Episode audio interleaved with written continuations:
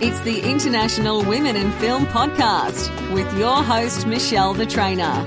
MTT is Michele the Trainer. Aloha and welcome to the International Women in Film podcast.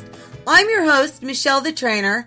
Today's very special guest star is Jenn Page, who has directed and produced multiple feature films, branded series, music videos, live stage shows, and a TV talk show. Her latest thing is this very cool rock opera. Determined and passionate, Jenn has a reputation for taking on tough projects and leading them to excel against the odds. Although she's directed in almost every genre, she's most drawn to romantic dramedy and musical projects. Some of her favorite actors and musicians she's worked with include Billy Ray Cyrus, Shirley Jones, Corey Feldman, and Eric Roberts. Her latest film, The Breakout, a rock opera, just had its world premiere in June 2016 at the world famous Chinese Theater. We can find Jen at www.jenpage, dot com. Anyway, I hope you enjoyed this interview. I really enjoyed the Breakout, a rock opera, and have a spectacular day. Thank you. Aloha and welcome to the International Women in Film podcast. Today's very special guest star is Jenn Page, J E N N Page, who directed an amazing film, a rock opera that I just had the pleasure of seeing, which I thought was amazing. Jenn, are you there? I am here, and I love that you made sure that people know it's two ends because Jen with one end's a cheerleader or something. So you have an amazing body of work. How did you start with all of this? Well, you know, the short story, because it's actually a very long story, but the short story is I graduated theater as an actor. I moved to New York as an actor. I from Los Angeles, from from uh, Southern Illinois University, Edwardsville, in the middle of corn. Wow. I grew up in East St. Louis, which is very much um, I, I always call it ghetto country, and then I went to college in the middle of corn and I went to New York because I was like, I always knew I was going to live in New York. I booked every role I ever auditioned for in New York. A film that I starred in won Screamfest as the best student film, which Screamfest wasn't as big then now, but now it's like the Oscars for horror movies. Sure. Um, but then I came to LA with some friends of mine because their show got bought by Fox, and I thought, oh, it'd be fun to hang out on the set of, of a Fox show. And I found that I couldn't even get an audition in LA so I started to produce for myself. I started to make movies for myself in 2003 and nobody was doing it at this point. Like it was when we asked for people to come out and make a movie for free, everybody came out with the top of the line gear because everybody was excited to be a part of something. You can't do that anymore because the digital revolution has sort of killed that. But we did it and I had so many I made a lot of, you know, um, a lot of producing partners. I met a lot of my people I still work with now, like my, one of my composers, Joseph Carrillo. I met him in that first film. One of my uh, costume designers slash writers, Anthony Pierce. I met him then. We're still, you know, over 10 years later working together. Um, but what had happened after producing those, I decided I wanted to try directing and then I was directing myself. And then I started to find that I didn't care so much about acting anymore, that I just loved creating the moments. And I wanted to cast people who I thought were amazing. So I've only been directing since. Since 2011, I've been strictly no acting, just directing, producing by necessity. And been very lucky, I will say, in my career. Very lucky. I know, 2003. That's 13 years ago. We didn't even have cell phone cameras then. so, so you had to really gather even equipment, right? Oh yeah. I mean, that was back when you're logging and transferring tape, and it was definitely a different time than it is now. That's for sure. Yeah, a lot has changed since then. So, in your career, you've got five feature films. What what are they? Um, oh, good. This is like the memory game. Do I win a prize if I remember them all? Okay, so my first feature film was called Love or War, and I wrote it myself and paid for it myself along with my friend Trayvon Bell, who we, um, it was really low budget, like $8,000, but I wanted to make a feature film because I knew that at some point I was going to be offered features. I was making shorts and music videos and I was getting some attention. And I was like, I better practice making a feature. So I did that. Um, before that was even finished being edited, I was hired to direct a feature film. It was a cancer drama. And seven days they gave us to make the feature film. So I brought on uh, Lex and Greg from Long Lost Pictures, and we had already done a couple things together, including a short film called Brownie Points, which we had sold and made a profit on. So we were all gung ho. We'll do this film in seven days. Wow. film in seven days. It was ridiculous. In Los Angeles? In Los Angeles. Wow. Um, that then led to we, we we were like we're never working with those producers again. That was a horrible experience. We're not going to do it. Uh, but then I got a call from those producers a week before they were going into their next movie. They said they'd fire their director. They wanted to know if I would direct it, and I was like, no, because they were crazy. Um, and then they said, but it's starring Eric Roberts and Corey Feldman, and I went, Corey Feldman, Corey Feldman, okay, because I mean, let's face it, I grew up watching him in all the best movies. You know, my childhood was filled with Corey Feldman. I actually, as a as a teen, loved Corey Haim and everything Corey Haim. I had photo albums of Corey Haim, so it's like here's his brother, his homeboy. I, I had to say yes. Turns out that feature I was going to get to have five days to shoot, and that was insanity. Um, and it's always funny when producers say, "Oh, but it's one location." Do you know how hard it is to make one location look good for an hour and a half? And five days means my actors were working like crazy people. Like they, there was a day where my one of my leads, Jeffrey Johnson, who is fantastic, I was like, Jeff, we just don't have time. You've got five pages of pretty much all monologue. Can you do it in one take? He said, Let's do it. And wow. He, and he killed it. And that's the only way we ever got through that was the sort of the backs of my small crew and the talented cast. What happened after that? So then after that, I got hired I mean, I got hired to do some things in between web series and music videos and such. But the next feature came. It was a musical comedy. You have a very musical resume. I love doing musicals. And again, they had fired their director. They had a week before they were going to shoot. It's a musical feature, and I'm like, this is insane. But I loved the music. It was so good, and it was a musical. I mean, hello. So I was like, yes, I'm definitely in. Um, was some of the most beautiful musical numbers I've put on film. I absolutely still love to watch those. What is it? What's it? Um, it's called Waiting in the Wings. Wow. It's uh, there's stories that we can get into where I would say I, I don't recommend people watching it, and I know that that's. Uh, but I had an amazing cast. The cast, um, Lee Meriwether, she, she, you know, she's original Catwoman. She is so freaking good in this. Like she's I don't want to even say her age because I'm not sure I'm going to get it wrong, but she's definitely over 70. And we had moments where I had her running back and forth and getting props and doing all these crazy physical things. And she was so funny and did all them so well.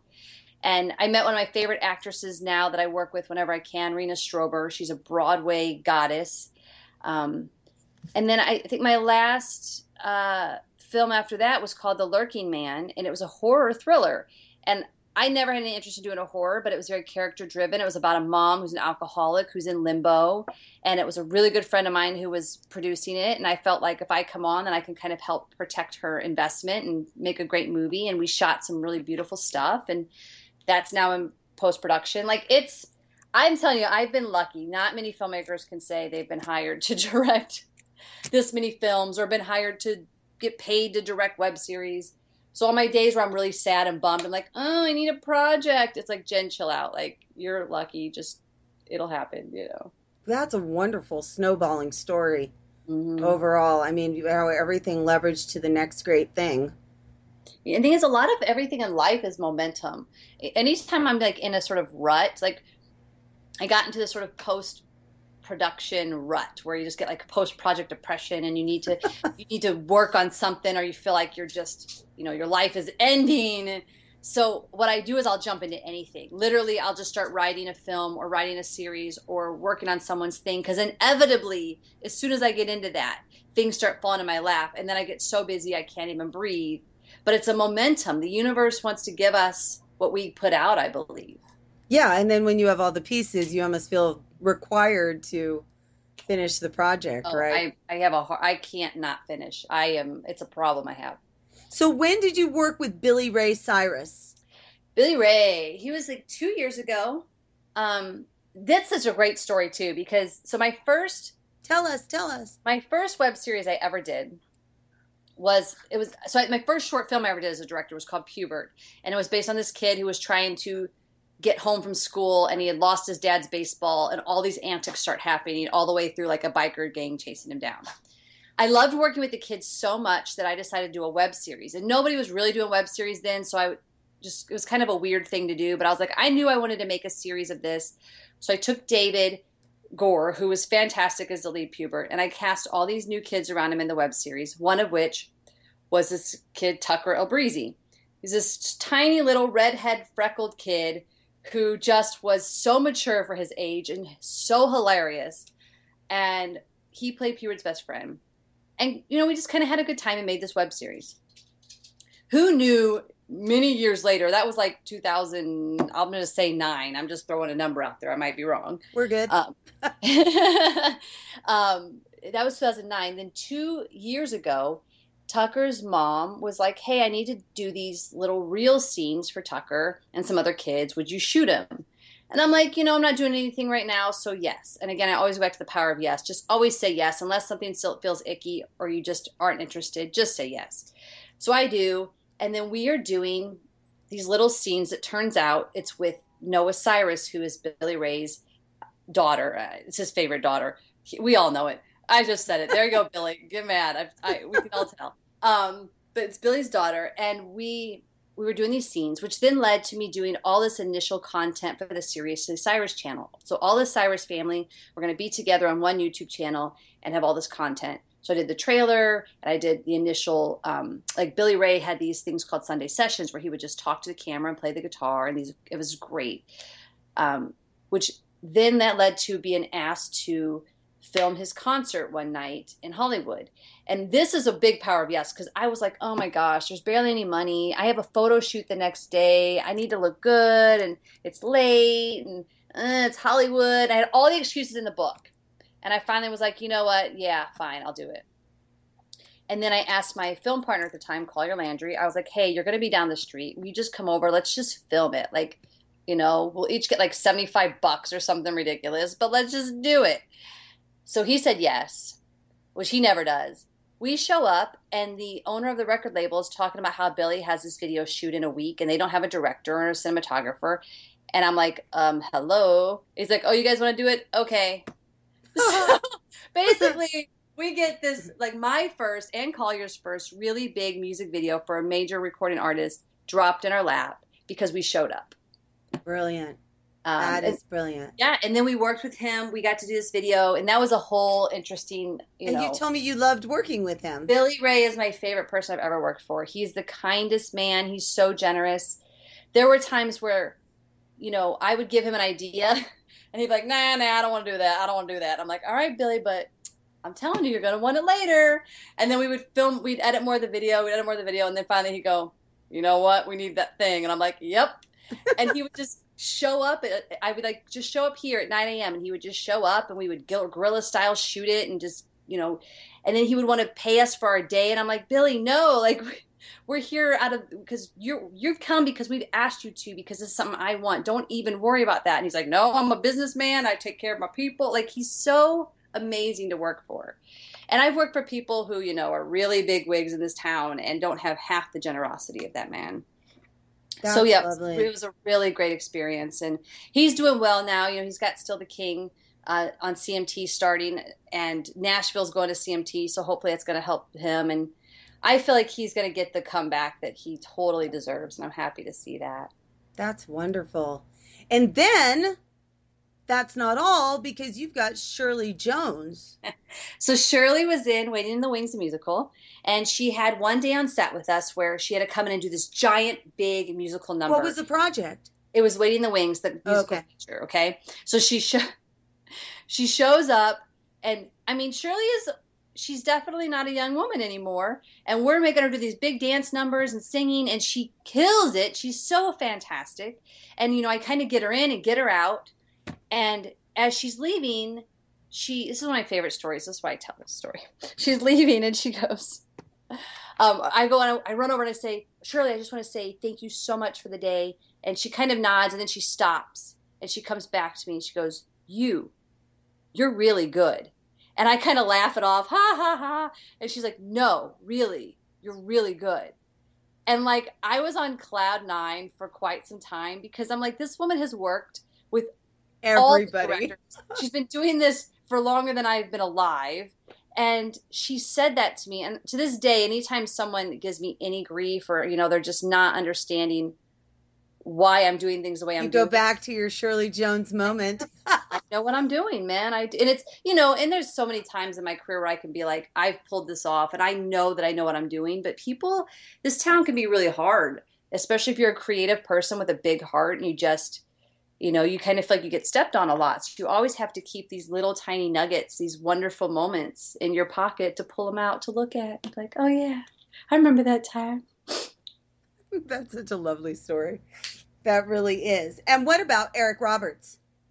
Eric is such a sweetie. It's funny as I had a lot of um, I was told a lot before he came that like you know Eric's hard to work with, and I was just waiting for the worst. But he came in, I was like, okay, here we go. We're just gonna we're gonna just do this.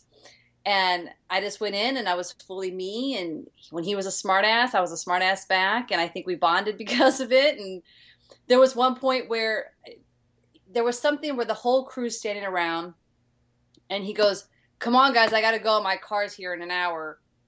And everybody knows we're supposed to have him for like six more hours. And there's panic on everybody's face.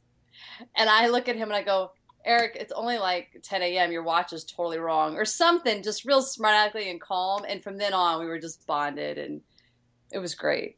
That's Eric so works nice. so much. He's so busy that I, I'm sure that he could not tell you half the films he's done at this point. He, I don't know anybody who works as much as he does.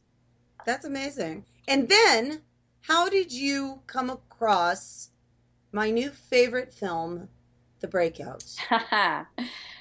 the breakout. Just audience, just so you guys know, it's called The Breakout colon a rock opera. yes. One that is the word, and it's about a breakout. Okay, Jenn, you go. You tell them.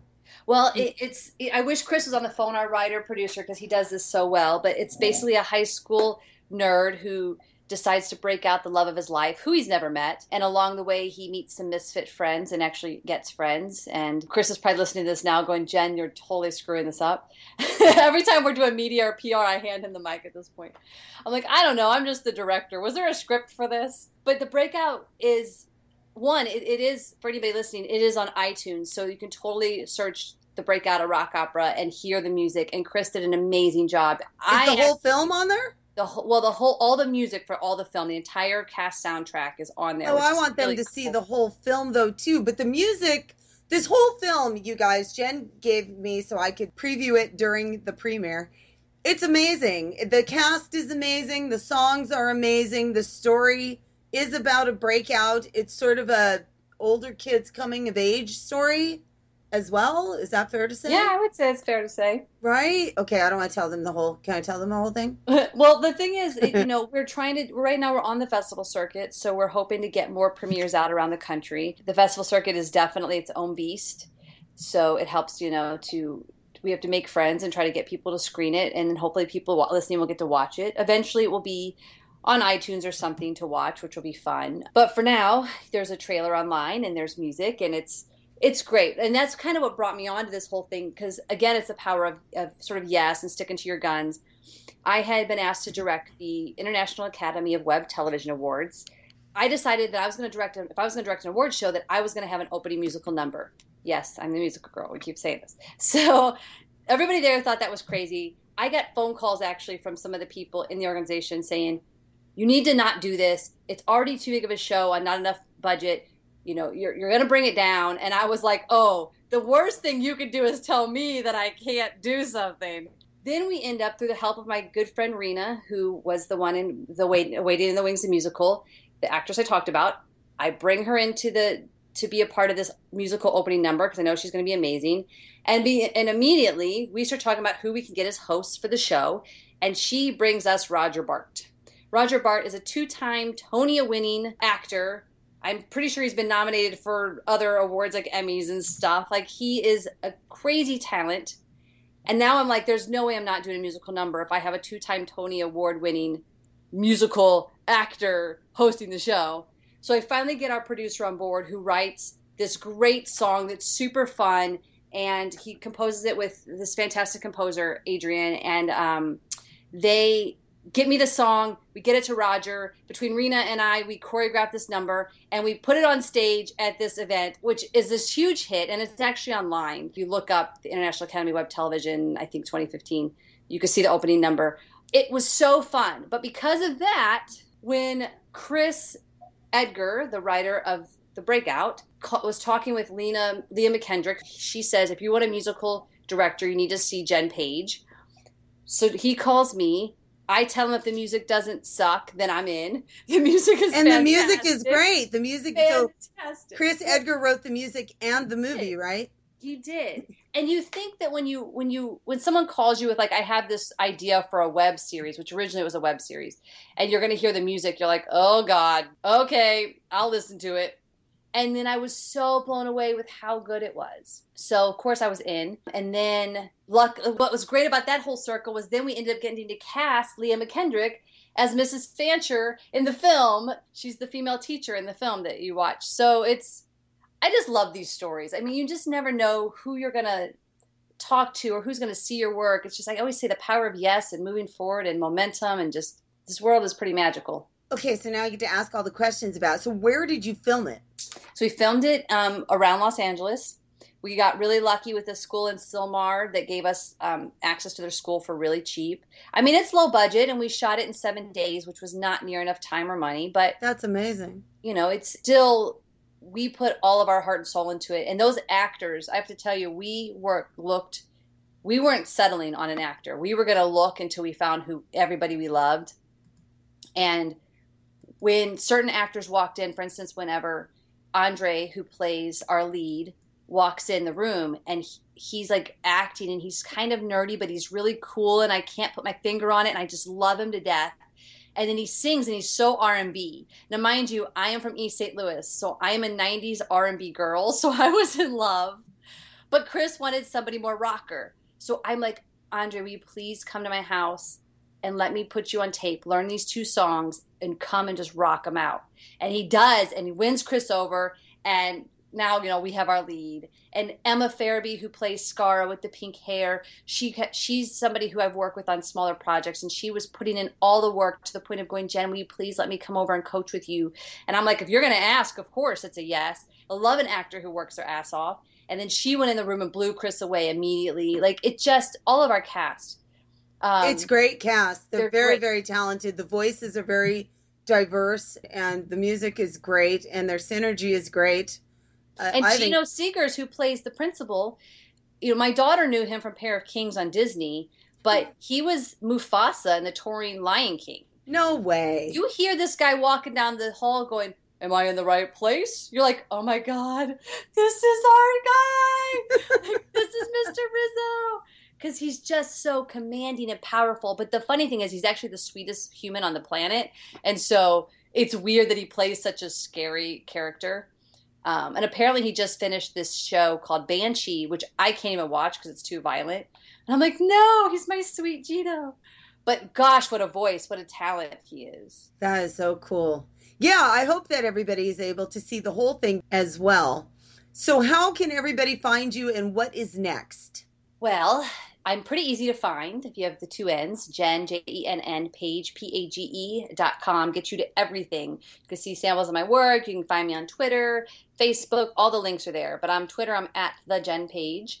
What is next? Well, currently, I am working on a really interesting show. I never thought I would do reality, but I've been, I'm doing a costume designer behind, you know, like behind the scenes of film and TV costume designer show which is exciting because we're, you know, I was just on the back lot of Universal, which is my favorite lot, and I have dreams of having a bungalow there. And I love The Voice forever. Mm-hmm. And I've been watching it since the beginning, and we're like in their wardrobe, you know, and hopefully going to be on their stage filming and got some stuff hope i don't want to say with what because marvel is so secretive but there's hopefully some stuff happening with marvel and it's really cool stuff happening But all of it for me is there's two major things I'm putting out into the universe, heart and soul is in. And one is which is I finally wrote my first feature film, like my feature, a feature that's fully me. It's a dramedy, it's romantic dramedy. It's got music, you know, it's not a musical, but it's alt bands and really great music and bands on stage and just this great story. I want to get that script made, and there's been some interest in helping get that done. And then my other thing, I'm going to put it out there is Cameron Crowe, if you're listening, I really want to direct an episode of season two of Roadies because you have made my dream show and I want it so bad. Wouldn't it be amazing if I get that call and I'm like, oh, like the circle goes around again. See? You never know. You got to just put it out there, right? You got to put it out there. You never know who knows who. I mean, really, if you think about it, think of the amazing people that we come in contact with or we're one degree of separation from. Dude, for real. But I'm like, it all happened. It all started on Michele the Trainer show. See? On the International Women in Film podcast. And I want you to reach out. The other women on the International Women in Film podcast are amazing too. I can see potential projects happening there down the line. Right. So it's true. You never, ever know. Well, I really want to thank you for your time, J E N N Page. thank you so much. I know, like, there's so many stories, so I hope we had, you know, got some stuff out, and it was fun. It was really yeah. Fun. And and if anything else comes up, let us know because we definitely want to follow all of your work. So keep in touch so that we can have you on again. Thank you. All right, you guys got that? J E double N Page. Find us at internationalwomeninfilm.com. Find Michele at Michele Trainer on Twitter, M I C H E L E Trainer, or email IWIF at michelethetrainer.com. Find Michele at michelethetrainer.com. That's M I C H E L E thetrainer.com. And visit Michele's blog at engineeringwellness.com.